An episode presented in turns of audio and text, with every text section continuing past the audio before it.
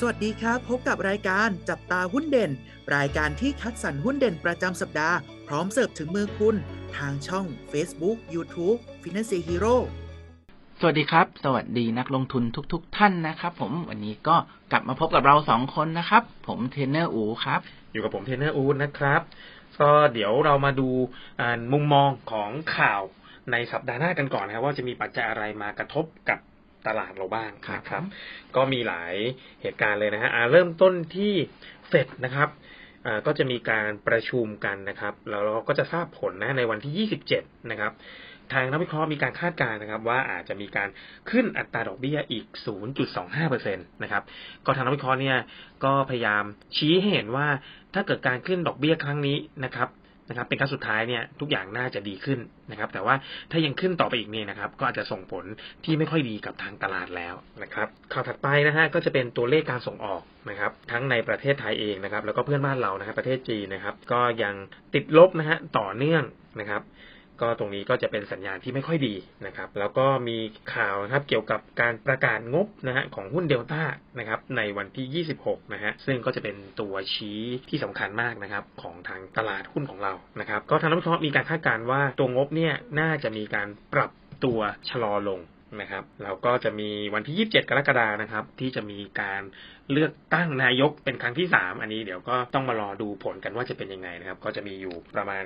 3-4 ปัจจัยตรงนี้นะครับครับผมท่านวิเคราะห์ก็บอกรวบรวมมาแล้วเนี่ยจากปัจจัยต่างๆ เหล่านี้เนี่ยก็คาดการณ์ว่าตลาดก็คงน่าจะซึมๆนะฮะออกแนวไซด์เวย์นะครับ ก็ขอให้นักลงทุนเนี่ยก็ใช้ความระมัดระวังในการลงทุนนะฮะคราวนี้กลับมาพูดถึงตัวหุ้นกันบ้างดีกว่าน้องอูครับ ใน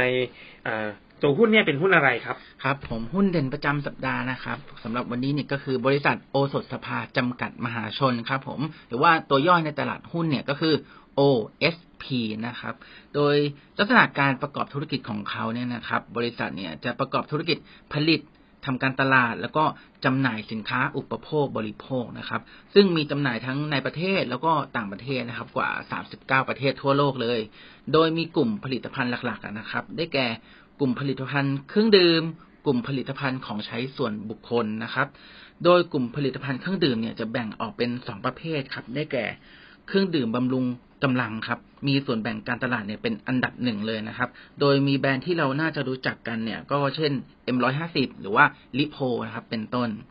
ส่วนต่อมาเป็นเครื่องดื่ม functional drink ครับ ซึ่งมีส่วนแบ่งการตลาดเป็นอันดับหนึ่งเช่นกันนะครับ โดยมีแบรนด์ที่เราน่าจะรู้จักกันก็ เช่น c v i t คาพิษลักโตเปปทีนเป็นต้นครับผม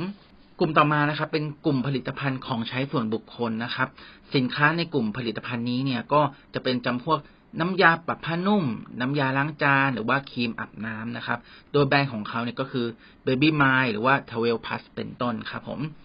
มาที่สัดส่วนรายได้ของเขานะครับ รายได้เนี่ยรายได้หลักของเขาเนี่ยนะครับ จะมาจากกลุ่มผลิตภัณฑ์เครื่องดื่มเป็นหลักเลยนะครับ ซึ่งมีสัดส่วนถึง 81%จากรายได้การขายสินค้าของเขาทั้งหมดนะครับ และถ้าแบ่งตามสัดส่วนรายได้ของในประเทศแล้วก็ต่างประเทศเนี่ย จะมีอัตราส่วนในประเทศอยู่ที่ 83%แล้วก็ต่างประเทศเนี่ยอยู่ที่ 17%ครับ โดยในส่วนของต่างประเทศนั้นนะครับ มีรายได้จากกลุ่มประเทศลาว กัมพูชา เมียนมา แล้วก็เวียดนามเนี่ยสูงถึง 79%เลยทีเดียวครับพี่อุ๊ดครับสำหรับตัวโอสถสภาตัวนี้นะครับทางวิเคราะห์นี่นะครับ ให้คำแนะนำซื้อนะครับ เหตุผลหลักๆก็คือ ตัวงบหน้าที่ประกาศออกมาในไตรมาสที่สองเนี่ยถือว่าทำได้ดีเลยนะครับ แล้วก็อยู่ที่ห้าร้อยสี่สิบล้านนะครับ ก็สูงขึ้นถ้าเทียบกับไตรมาสที่แล้วสิบห้าเปอร์เซ็นต นะครับ ก็ปัจจัยหลักๆ ก็มาจากตัวรายได้จากธุรกิจเครื่องดื่มในประเทศเองที่สูงขึ้นนะครับ แล้วนอกจากนั้นเนี่ยเขายังมีอัตรากำไรขั้นต้นหรือที่เราเรียกว่ามาจินเนี่ยสูงขึ้นด้วยนะครับ เหตุผลก็คือมาจากการที่เขาสามารถลดต้นทุนนะฮะในส่วนของกระป๋องอลูมิเนียมขวดต่างๆนะครับ สามารถลดต้นทุนนี้ได้นะฮะนอกจากนั้นไม่พอนะฮะลดต้นทุนได้แล้วนะฮะยังทำยอดขายเพิ่มขึ้นได้นะครับ แล้วก็สามารถเพิ่ม Market Share นะครับหรือส่วนแบ่งการตลาดเนี่ยเพิ่มขึ้นมาได้เกือบเกือบหนึ่งเปอร์เซ็นตนะฮะจนตอนนี้เนี่ยมาอยู่ที่สี่สิบเจ็ดจุดห้าเปอร์เซ็นตนะฮะในไตรมาสสองของปีนี้นะครับ ก็ทางนักวิเคราะห์นะครับ